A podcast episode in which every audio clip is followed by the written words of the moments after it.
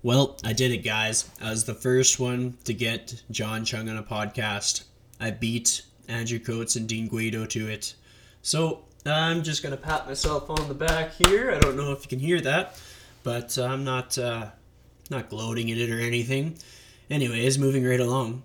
There was a time when I was looking for different gyms to work at and putting out my resume, stuff like that. And on several occasions, it got suggested that I should just go independent and work under Evolve. And I remember thinking, like, I wasn't, well, I was not established yet. Like, I didn't really have any clients that I was working with at that point, and it was scary.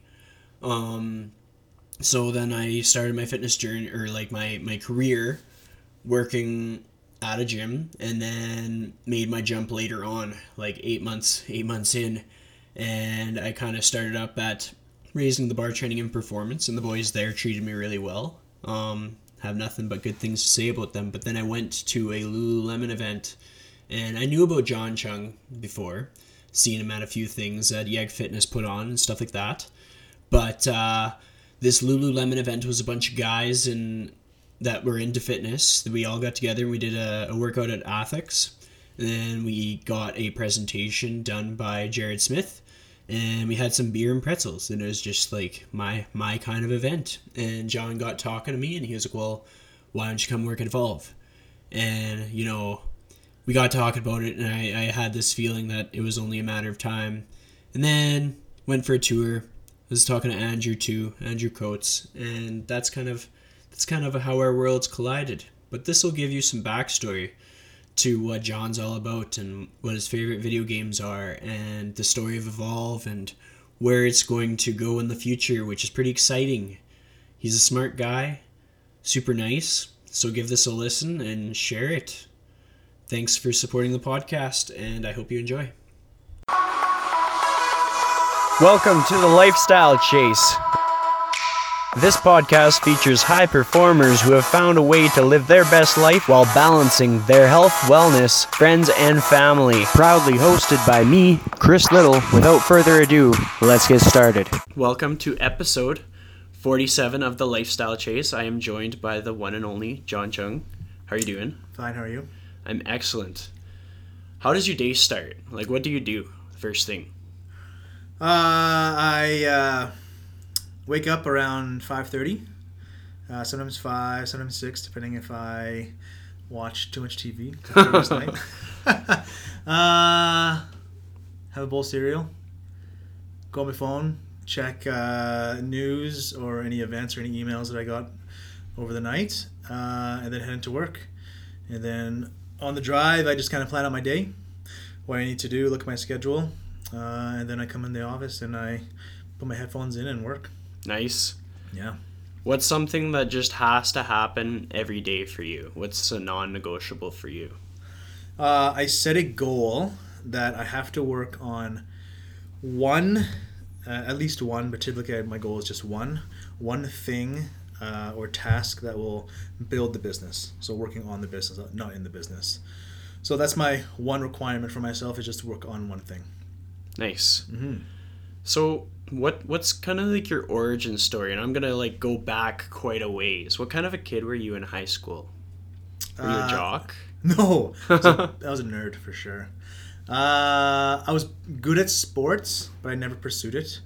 Like I played uh, soccer and hockey, but only until about grade eleven, and then I uh, played a lot of video games, tons of video games, um, until university and on, on until I, until I made the gym. Really, uh, well, I, I still play video games from time to time, but yeah, high school for sure, I was a nerd.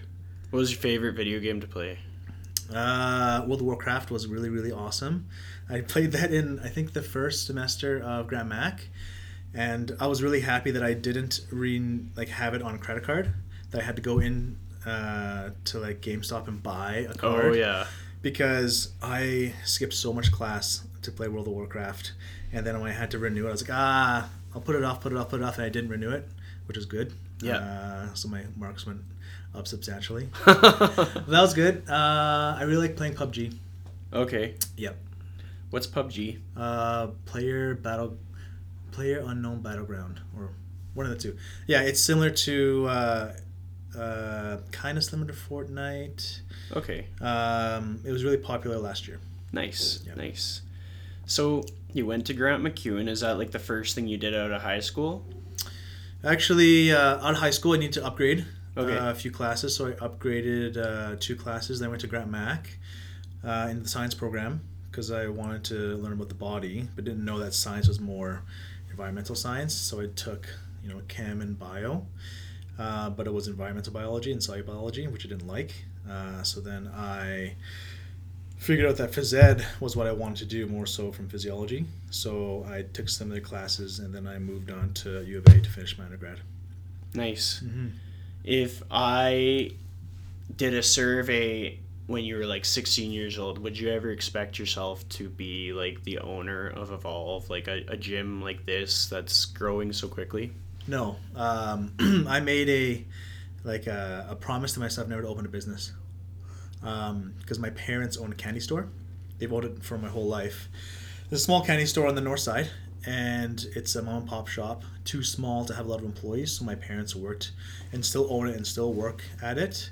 And just seeing the life dynamic, life uh, like work life balance. Um, there are times I wouldn't see my mom uh, for like four or five days just because she would work at her day job and then go work at the store at night. And then as we're kids, we go a bit early. Uh, so I just saw all this work and work and work and work. So I thought, ah, that's a crazy, awful work life balance. So I said no. So what was your plan? Like what what were you gonna do instead of like opening a business? Um, I well, out of university, I worked for the.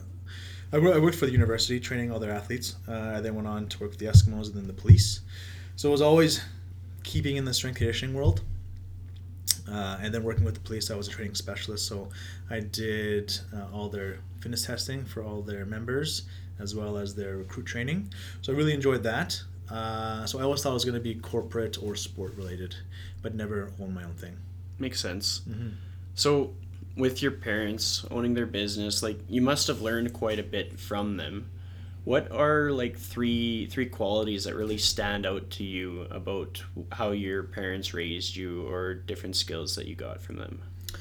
It would be work ethic, uh, as you have to work, because my parents would work. Well, my mom worked two jobs. My dad worked the store, but he worked really long hours, and they always work weekends. Uh, so it was always just work, work, work. So my mom would work twelve hours a day for, uh, well, still like twenty years. So just constant work. That if you have to do it, you have to do it. Uh, so that was a big one. Um, discipline with that, uh, knowing that you, you just had to do it. So if someone called in sick, it was you had to do it. It was your responsibility, and that's that's really kind of stuck towards me. Like they didn't they didn't blame anyone else for what they did, or if the store uh, had to be manned. Like, well, this is our our doing. Uh, we chose to run a candy store, so um, this is what we have to do. Those would be like the two. I, I can't really think of a third. That's fair. Yeah. So you've applied some of that to your own business, but then you're also like a family man. Like you you want to be around family and stuff like that.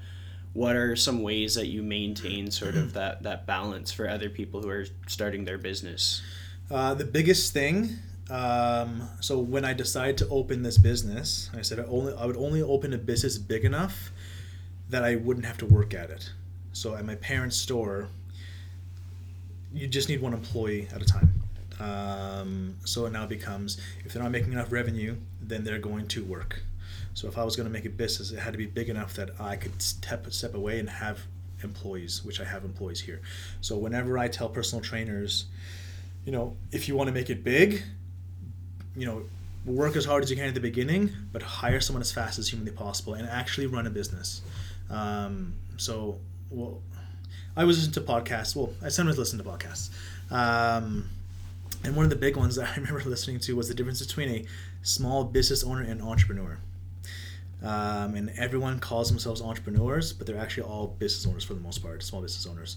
So I would classify all personal trainers as a small business owner. Um, that if you have to work at your job every single day, you don't own a business, you own a job, or you, or you buy yourself a job. Until you can sleep all day and still make money, you're just you're just running a small business.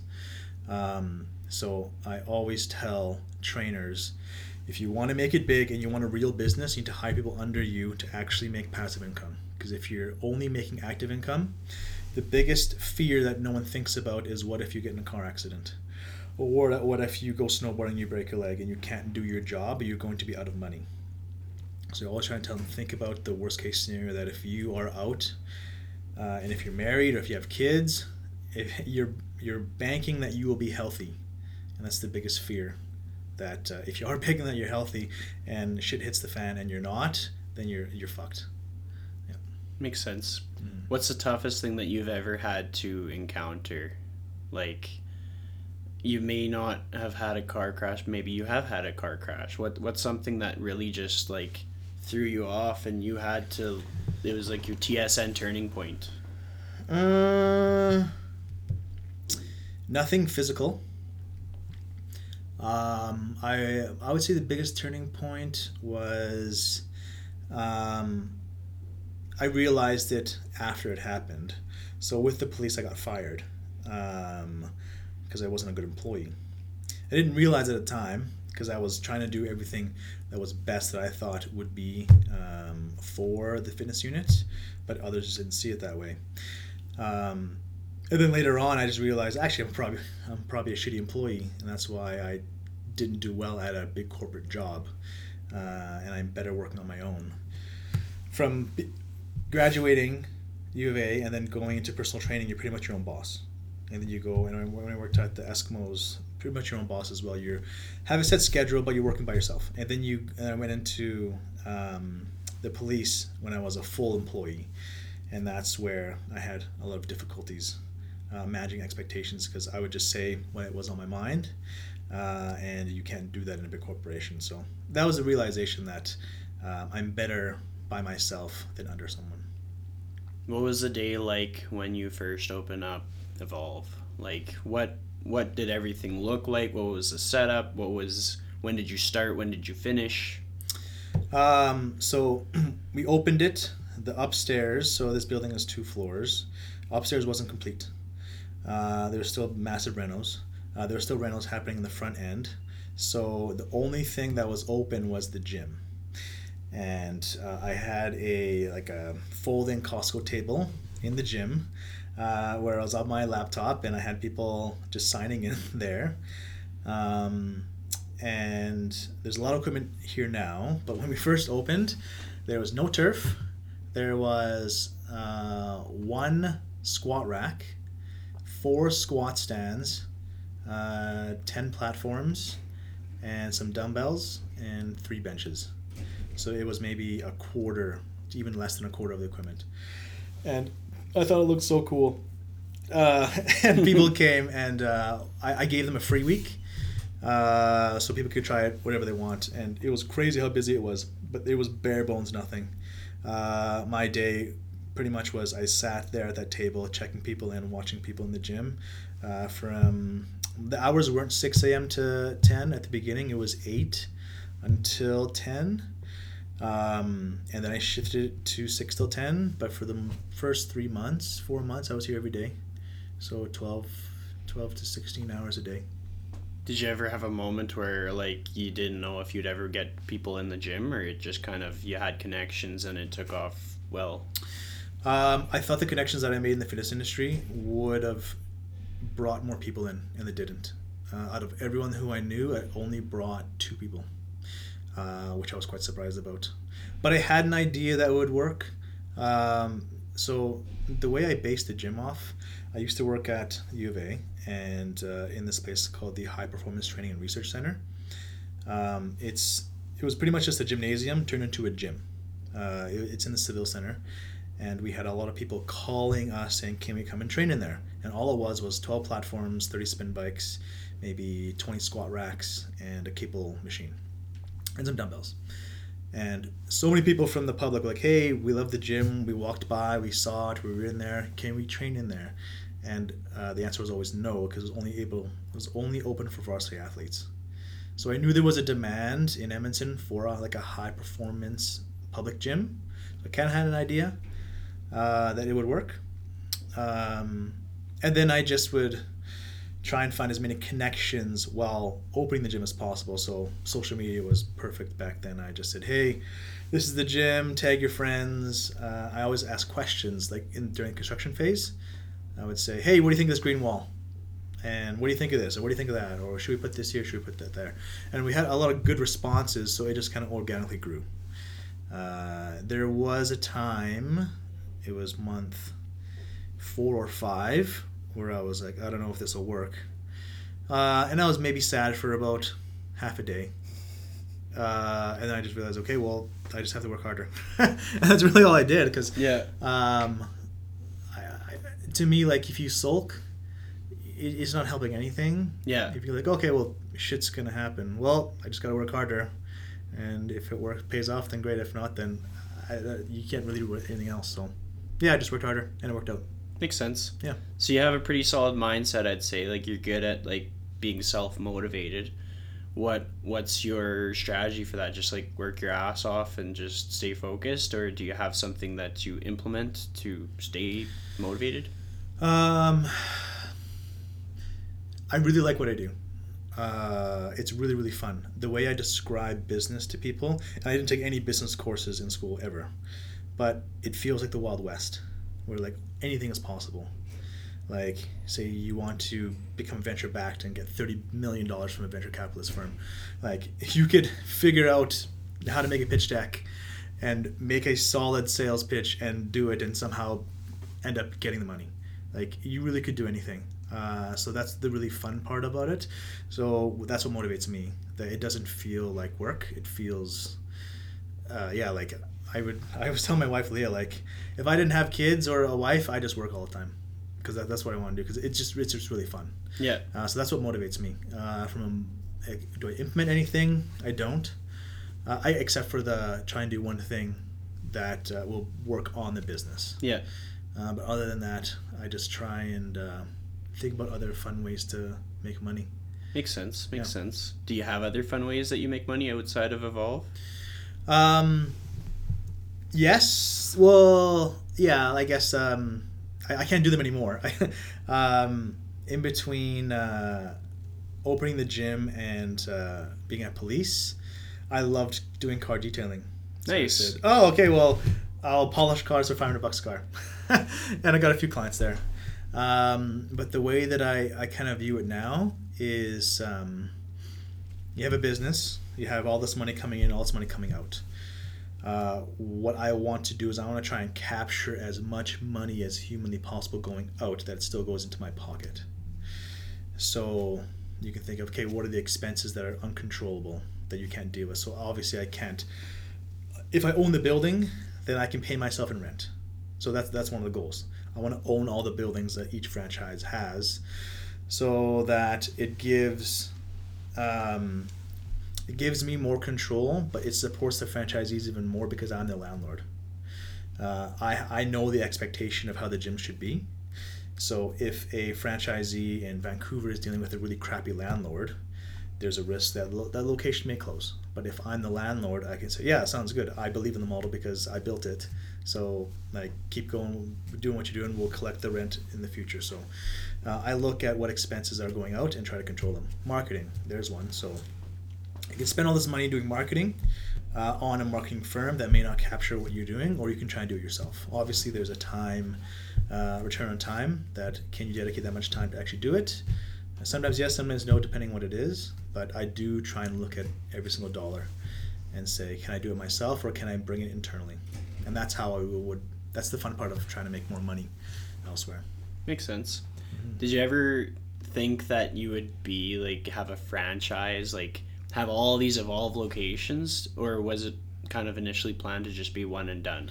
Just one and done. yeah, it, was- it just one. I never thought of going two. Uh, the only time I considered going two was there was um, people loved it. Like, oh, you should open one on the west side. I was like, oh, interesting. I never even thought about that. And then I did a um, survey, just put it up at the front, and it said, if we were to open a second location, where would you want it to go? And so many people put all these suggestions, suggestions, suggestions, and I was like, oh, maybe this actually could work.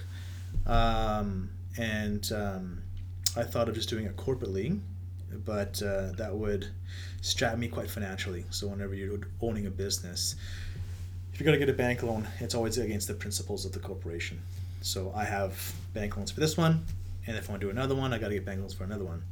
And um, this mentor that I, I, I uh, hang out with, he said, "Why don't you try franchising?" I had no idea about franchising, so chatting on the phone and just searching it. He's like, "Oh, there's a franchise expo next weekend. It was like a Monday. It's coming. This this Saturday is coming up." I was like, "Sweet, let's go take a look at it."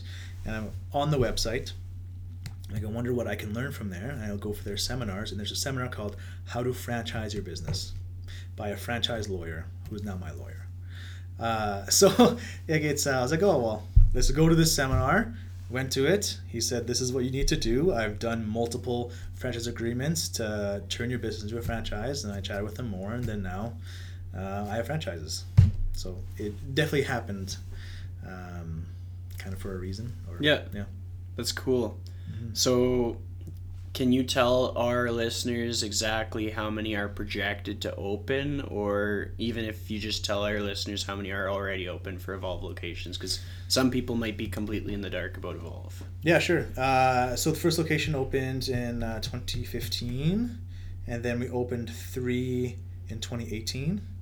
And um, I have agreements for BC, Alberta, Saskatchewan, Manitoba to put uh, 35 in the next uh, 10 years for that.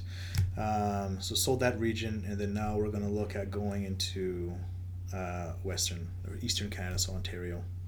So that'll probably take two or three years to actually get the plans set up in place. Then we'll start doing that, and then I'll look to go to um, Washington State uh, at the same time. It's pretty cool. Mm-hmm.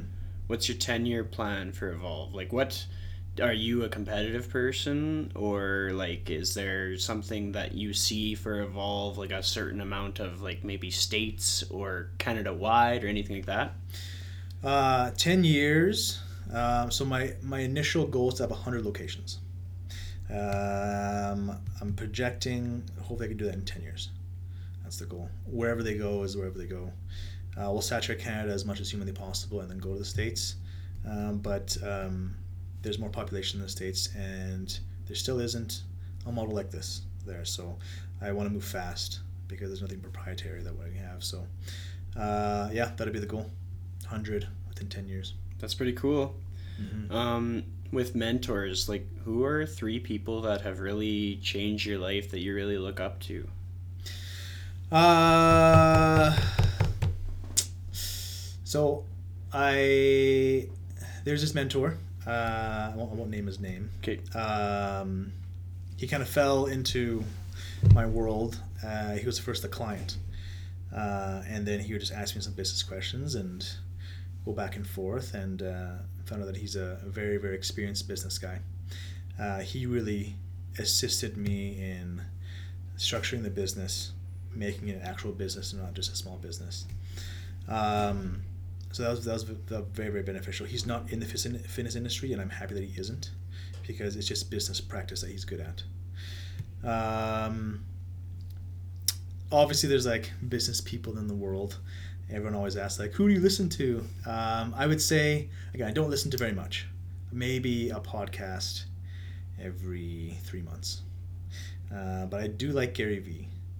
And the only reason why I like Gary Vee is that it's very similar to uh, the way that I think is that you just got to work. You, you don't need a special uh, potion or the stars to align. Like his thing is, I will always outwork everyone. Uh, and really, I think that's all it is. Like if you put the work in, you'll see the reward. Yeah. And a lot of people don't want to put the work in, uh, or they don't hold themselves accountable. Uh, one thing that is also really nice that I like that he said is everything is his fault. And I kind of take that as well. Um, and actually, what he says, it makes his life super easy because, oh, something screwed up. Oh, it's, it's, it's my fault. You don't need to worry about blaming anyone else. You just fix the problem. Uh, so if something goes wrong with a franchise or a trainer or whatever it is, like, yeah, it's my fault. I'll, I'll just go fix it. Uh, so it's it's actually quite nice of a mindset. Uh, you don't have to worry about uh, this and that and that. It's just you just got to go fix it. You just got to work. Makes sense. hmm It's a good one. So, travel. Do you travel? Yeah. Um, just went to Hawaii. Uh, me and my wife, we've been to Europe. Uh, traveled there for three weeks to about six countries. We went to Japan uh, about two years ago. Um, I, yeah, I love traveling. What's been the most uncomfortable that you've ever been in a trip? Um, the travel days between different countries in Europe is, is always the worst. Uh, I always get in such a bad mood of like going into a new place, having no idea where anything is, if there is English, uh, if there isn't, trying to figure out where to go. Um, you know, technology is great, so it really does help you out. Uh, but just transitioning it, oh, always try to finding the Airbnb. It's just the Yeah. worst. Yeah, sometimes we spend like four hours walking, you know, in a place that's a kilometer in radius, and we know it's somewhere close, we just can't find it. That's always the worst. How has that impacted how you do things when you get back home? Like I know that when I travel and like I'm totally out of my comfort zone and I learn like I usually learn more about myself than anything and then I come back and I just I look at things a different way. So I'm wondering if you're the same or if you're different or if, if something's ever changed the way you see things after a trip. Um, not really. The only thing that, uh, like we when we go for traveling, uh, we always go for food. Uh, so we always try and like the at the say like the night before we're planning our day, I'm looking at uh, TripAdvisor for the best restaurants. Or when we went to Europe and went to Japan, we wanted to try some Bib Gourmands and uh, Michelin star restaurants. So I'm trying to figure out where it is and trying to go there. So whenever I always come back, um, I remember I love Japanese curry, and I would try a couple places here. And then I went to Japan. I tried it, and it was incredible. And I was happy to go back home and like, oh, I'm excited to try it again because I really like it. And it was the worst thing I've ever tasted. And I was like, oh, like three weeks ago, I loved this. so the thing that always sticks in my mind is just food, Yeah. different types of food, and how good it can be prepared and how crappy it can be prepared. How are you at preparing food? Are you pretty good at it? I would say I'm average. Oh, okay. I, I, I like cooking. Yeah, I, I really like cooking. Um, I'm definitely like I couldn't go into a restaurant and do something, but I, I, I attempt or I pretend that I am. What's like your specialty dish? Like if you had to like if it was like your anniversary or something, you had to just like pull out all the all the tricks, which which dish would you choose? uh, I bought a smoker uh, two years ago.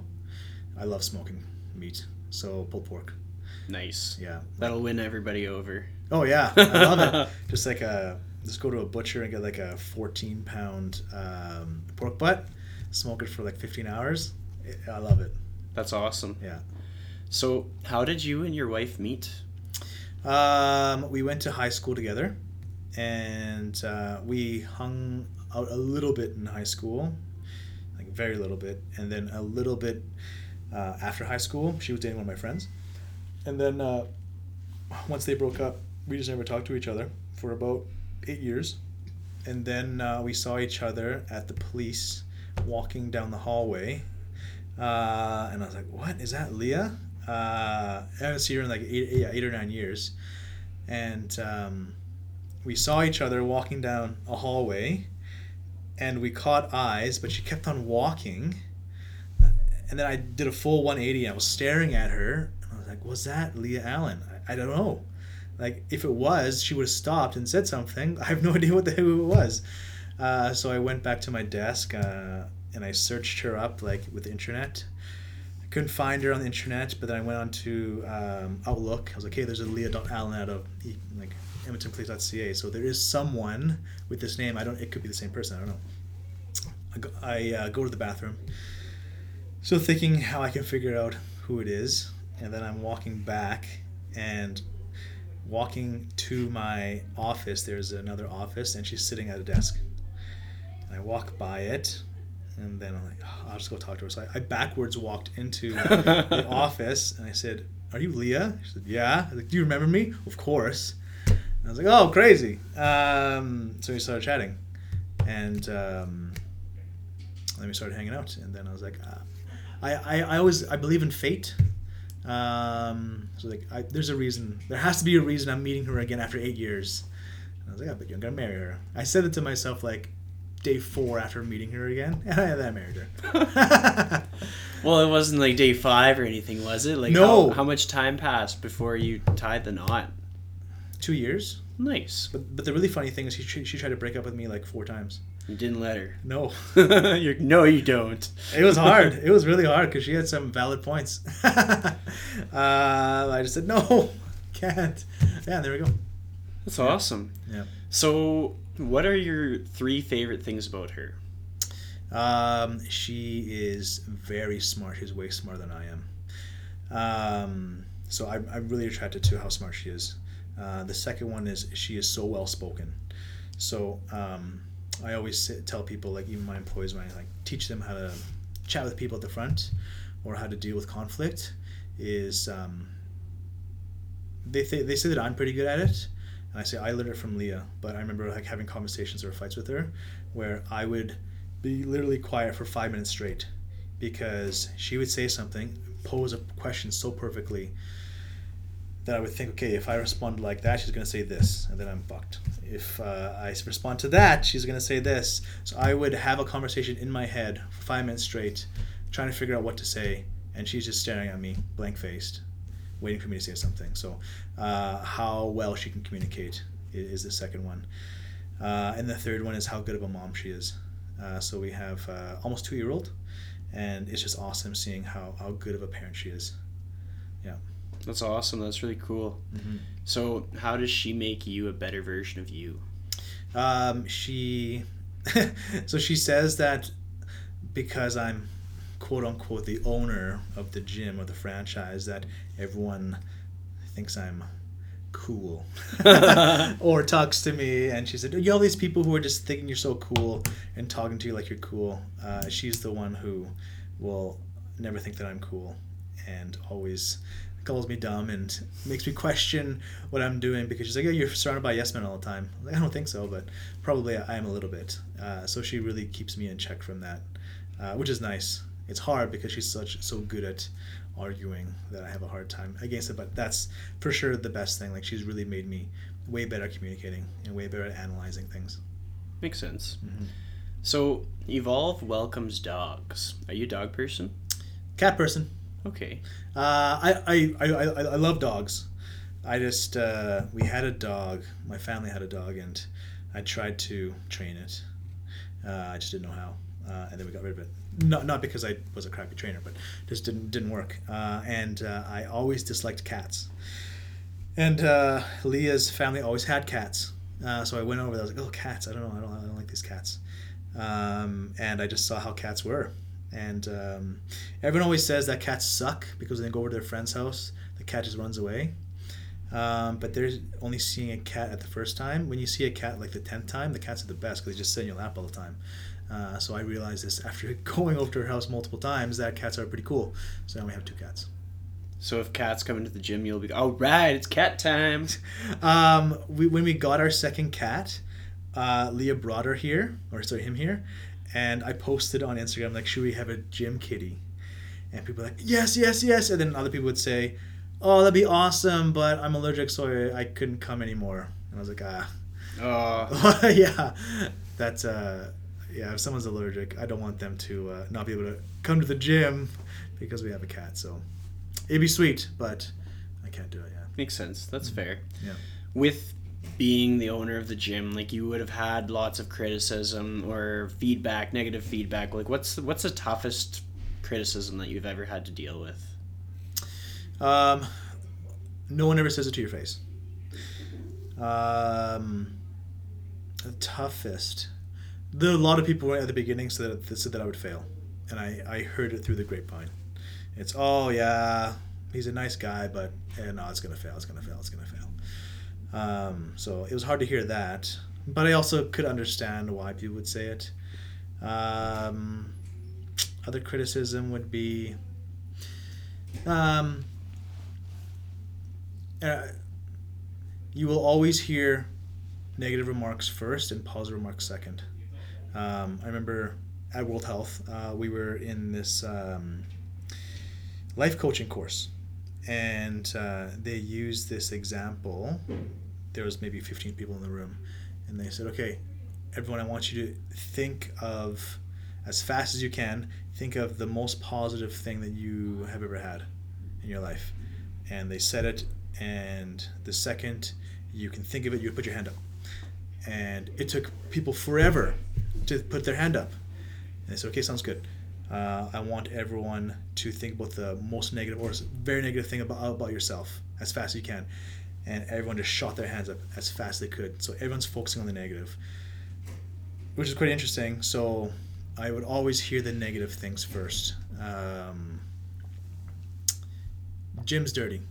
Uh, you're not doing this right. You're not helping me this, this, this, this. Those are always hard um, because people don't see the back end work of what we're doing to support them or maintain the facility. So that's always tough.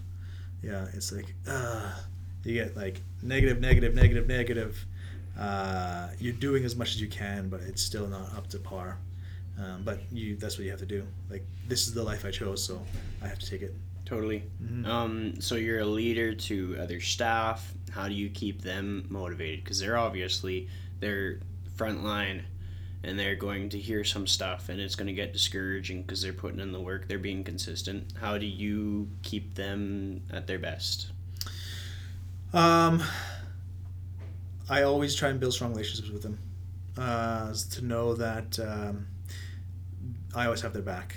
So the way I like to uh, train employees is I want to empower them and give them as much control and, and uh, responsibility as I have. So whenever I say, when I'm not here, you have my responsibility. You are me. So if you deem that you need to ban someone, you you, you, you go right ahead.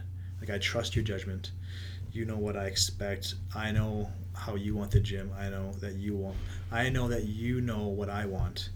Uh, so I want full autonomy. I'll give you full control, and that that really helps um, the staff because a lot of the times they're, they're they are alone, and if they don't know that they have the power to do things, they may feel lost. So I try to tell them as much autonomy as possible, like you're me when I'm not here, and that really uh, seems to work. I like that. That's a good way to do things. So if you're doing your own workout and you're planning what you're gonna do for your workout, what what do you choose? What's what's your workout of choice? Uh, Olympic lifting uh, as the base. Yep. Because I like the outcome and difficulty of it. Um, so when you hit a good clean and jerk or a snatch, it feels really good. So it's immediate feedback. And if you do it crappy, you'll feel it. Yeah. So it's more of a task. Uh, it's more of a um, movement you have to master rather than uh, just doing a bicep curl. So I'll do that at the beginning to get that, and then I will shift to my bodybuilding because it's it's fun. Yeah. I like feeling a good pump. Yeah. I like looking big, even though I'm not. Um, yeah, so that's how I kind of do it. So Olympic lifting first, and then like accessory bodybuilding second. Nice. Yeah. What's the funnest fitness event that you've ever gone to? Uh, hmm. I really like cycling, so I would say the MS Bike Tour. It's a lot of fun. Yeah, it's a lot of fun. It's uh, 180 kilometers uh, over two days. Yep. Uh, I was really fearful at the first time I did it, so I like overpacked everything. But then when you realize that there's checkpoints every, you know, 15, 20 kilometers, it's really only biking for half an hour. Then you take a break, you drink some food, or just eat some food. uh, yeah, drink uh, some whatever, and then uh, you with your friends. You cycle. You get uh, to the place. It's very uh, inspiring. You're just yes, I did the first day. Drink some beer, party, and then do it again. That's, that's really fun. How many years have you done it for? I've done it for uh, four years. Uh, I didn't do it last year because I had another commitment, uh, but I want to do it this year. Yeah. Yeah. It's cool. It's a really good event, and like lots of people in the community get involved with it. Like I think Yeah. uh, Michael Dietrich did it last year, Mhm. and a few other people, and Patricia Jahufka is always really like heavily involved with it, being like an MS ambassador. Yep. So it's awesome. Mm-hmm. What about the event really stands out to you? Is it like the cycling? Is it MS in specific, or is it just like the style of the event and how it challenges you? I like the challenge uh, of cycling that distance. Um, I like cycling um, because I want to see how strong the engine I can build. Uh, I'm not very good at cycling, uh, but I do like to see how hard I can push and, Yeah. how, and how fast I can go. That's really really fun. Uh, I never used to like road cycling. I always used to like mountain biking uh, because it's technical, it's fast, it's scary. And then I, I gave cycling a try and I really liked it just of the pure like let's see how hard you can push. So I really like that. I love that there's so many people doing it, uh, and it's not just for good or elite cyclists. It's everyone. I guess people on unicycles. There's people who have MS who's doing it. There's people who uh, don't cycle whatsoever, but like I want to do it, support it. Uh, so it's super cool seeing the big variety of people there. Uh, the way it's done, it's it's really well done. Mm-hmm. Uh, yeah, it's a it's a good route. It's easy. Makes sense. Yeah. What's the coolest place you've cycled? Like, do you cycle outside of just the, the MS tour? Uh, just around town. Um, for biking, I love going to Canmore to do mountain biking at Yeah. the Nordic Center, and then a few other trails there. So I say that's the coolest part I've been for biking. Have you ever Canmore. traveled from Canmore to Banff on that trail? No, It's cool. You should check it I out. want to. Like once, just on a whim, I took my dad's old bike because mine was just rusted. Mhm. I took his, and it would only hit one gear.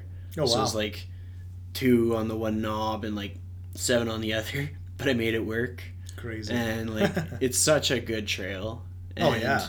You get there, you lock up your bike, you have your beer, you have a burger or something, then you go back, and it's a good, good day trip. totally. Yeah, I love being out- outdoors. It's great.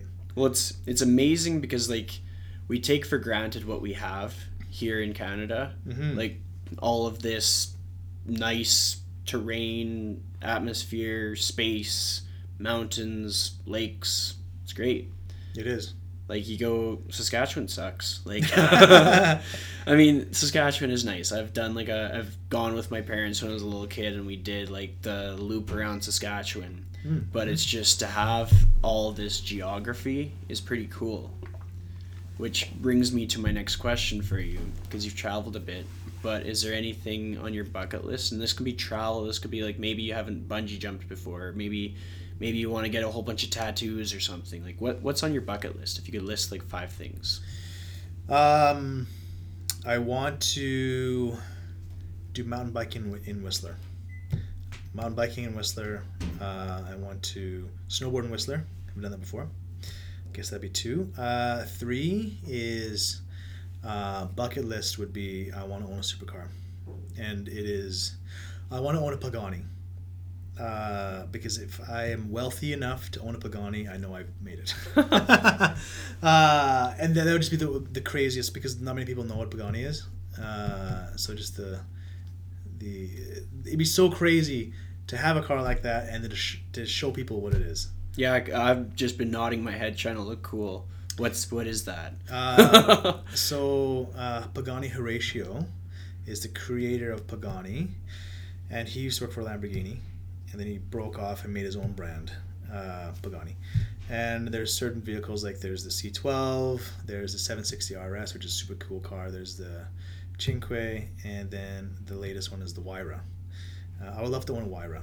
That'd be super super sweet. It's a they're usually about two million dollars. Very very expensive cars, uh, but just the craziest cars you can ever think of. Yeah, that'd be something. Uh, what else would I want to do? Um, I want to do a big, a big cycling trip somewhere. I don't know where. Uh, probably the mountains. That'd be cool. Oh, I, I want to do, uh, yeah, Jasper to Banff. Yeah, uh, that'd be really cool. Just on a bike. That'd be a good one. Mm-hmm. Uh, I have never skydived. Uh, that'd be cool. Uh, not not on the bucket list, but I think that'd be pretty fun to do. Yeah. Um, I want to go back to Japan. Yeah, eat more ramen. That's great, and more curry. yeah, that's as I say I would do. What was aside from food? What was your favorite thing about traveling to Japan? Um, biking in Kyoto. That was awesome. Um, we did it in Amsterdam. Amsterdam is a great, great place to just get a bike. Uh, they actually have more cyclists than uh, motor vehicles there, so it's super nice biking there. It's easy to get around. Uh, in Kyoto, it's very bike friendly as well. So it's just so freeing to just grab a, a bike and just pedal around and go to places where you want to go. That was so much fun. That was really cool. I really like the culture of Japan. Um, I love how detail oriented they are. Um, so one of the things I kind of based like the gym off of is super high quality equipment. Um, so I can tell you how much the bars cost. Uh, so the bars that we only use are Eleiko. Um, there's powerlifting bars, there's weightlifting bars, 20.5 mil, 29 mil thickness, 20 kg, 15 kg, the stiffness, uh, the PSI rating. I want, uh, I love, love details. So in Japan, it's all about detail, like chef knives, how to um, make sushi, um, how respectful everyone is, um, how much time they take to dedicate to do something. I really like the detail stuff, so that was really cool to see. Makes sense. So, out of all your training experience, because every trainer is going to have like something that teaches them a lesson. What's like maybe two or three lessons that you learned in working with a client or just like the day to day operations of being a trainer? Um, a really, really cool thing that I learned when I was at the Eskimos. Uh, it was from the athletic therapist Chris Davey, who is with the Oilers uh, still. He said it's okay to make a client worse before you make them better. Uh, and that really stuck with me because we're always trying to make them better, make them better, make them better. But when you're testing things out, if there's an injury or you're trying to uh, make them better for a sport, you're going to introduce some stimuli that may make them worse. And hearing that it's okay to make them worse before you make them better was really, really nice to hear because it gave me the idea that I can test. I can read something online or grab something from uh, another strength coach and then implement it to see if it works. And if it didn't, it's okay. That was really, really nice. Uh, the second one is uh, I learned it from uh, Ricky Tran, uh, who used to be my old fitness manager at World Health, and he said, um, "Give give the client what they want. If the client wants big biceps, and only big biceps, you do not do leg day. You do not do back day. Yeah. You do biceps until they're blue in the face." Um, and that was good for me to hear. It took me a while to understand it because I was just out of university. I thought only lifting was the best way to train. You only you should only do that. Then I realized it doesn't really matter what I want uh, because it's the client. If they want big biceps, they want to be strong. If they want to be weak, wh- wh- whatever they want, you, you give it to them. They're employing you to provide them with the knowledge that they don't have to achieve the goal that they want, not the goal that you want. So that was really, really nice. Uh, and then the last thing that is really important is um, making sure you're not giving yourself away too much. Like you're not giving you keeping you're keeping yourself yourself. Uh, I find a lot of trainers will give, give, give, give, give, which is good that you are, but they're exposing themselves to too much risk, and it comes down a lot to the business side. Um, make sure you have the systems in place um, to sell, to collect money, to enforce the stipulations, rules, regulations, contracts that you set, because it's only there to protect yourself. I know a lot of trainers don't like drafting up contracts uh, between uh, themselves and their clients, but I highly recommend that they all do because it gives a very good starting point for the professional relationship between a client and trainer. They have expectations later in the contract to say, you will pay this, and in return, you will get this. I expect that you will give me a 24 hour notice of cancellation. If you do not, you are subject to a cancellation fee. It, it sets up the um, framework for a good, healthy relationship. Because what happens is when you have long term clients, the personal relationship bleeds into the professional, and sometimes it, it overcomes it. So then you might get a client or a trainer uh, trying to take advantage of that personal relationship. Where if you didn't, if you have a set base of rules or regulations at the beginning that you will always follow, it makes a very healthy relationship. Yeah, I like those. Those are good. Mhm. And like thankfully I've implemented quite a bit of that. So good. that's always nice. Yes. So I have a question that I ask every one of my guests, and then after a while, I kind of put it together, put some Coldplay in the background. It sounds pretty cool. Okay. So if you could give one piece of advice on how to live your life to the fullest in the most authentic way, what would that piece of advice be? Um, I would say take responsibility for yourself. Yeah, take responsibility for yourself for everything you do. Uh, don't blame others for your misfortunes or benefits, wherever it is. When you take on the responsibility for yourself, it's very, very easy to live your life. Uh, if you begin to blame things um, onto others, uh, you lose power and you lose control. Um, so I've always saw that if there's a failure, it's my failure. If it's a benefit, it's my benefit. Or success, it's my success. Uh, and that made it really easy to live. Because uh, if I um, just blamed, oh, it's because of this, oh, it's because of this, you lose the power of uh, being being in control. And when you lose the lose being in control, uh, I find a lot of people just uh, they become unhappy. Yeah. If they if they're if they're uncertain. Like if you're certain that this is what, what you're doing, it's easy to say, yeah, it was my doing. I'll I screwed up. I will fix it next time. If you're uncertain that it was your doing, then you're just sitting and waiting for something else to happen. And I think that's very scary for a lot of people. I like that. That's good advice. Mm-hmm. So thanks for making time for me today. Yeah, it's you're been a good chat. It was very good. So we'll shoot the shit a little later on, probably. Very good. Thank you. All right. Hello, it's me again. From the makers who brought you intros to the podcast, I also bring you an outro. So, here's a challenge that I have for you. You got to listen to about 45 to 50 minutes about Jon, and you might know some things that you didn't know before. Now, I'm curious who else on the list of guests that I've had is a familiar name to you? And do you know everything there is to know about them? Better yet, who is on that list that you have never heard their name in your life? Because while everybody is connected in some way, shape, or form, I've thrown a, a few curveballs into my list of guests. Like, there are people that are from Chicago or Arkansas, or they were living in Germany when we did the interview, or they're living in Egypt. And no matter what, there's always some kind of a connection, but even more so, it's really cool to see how much you can learn from everybody that you meet, whether they're a professional hockey player or they're a paramedic. They could be a teacher, they could be a professor, they could be a mom, they could be a dad, they could be a young person just starting their career. I think everybody that we meet has something to teach us or some way to support us in whatever thing that we're doing. And that is honestly the overarching goal of this podcast is to make us better at living happier lives.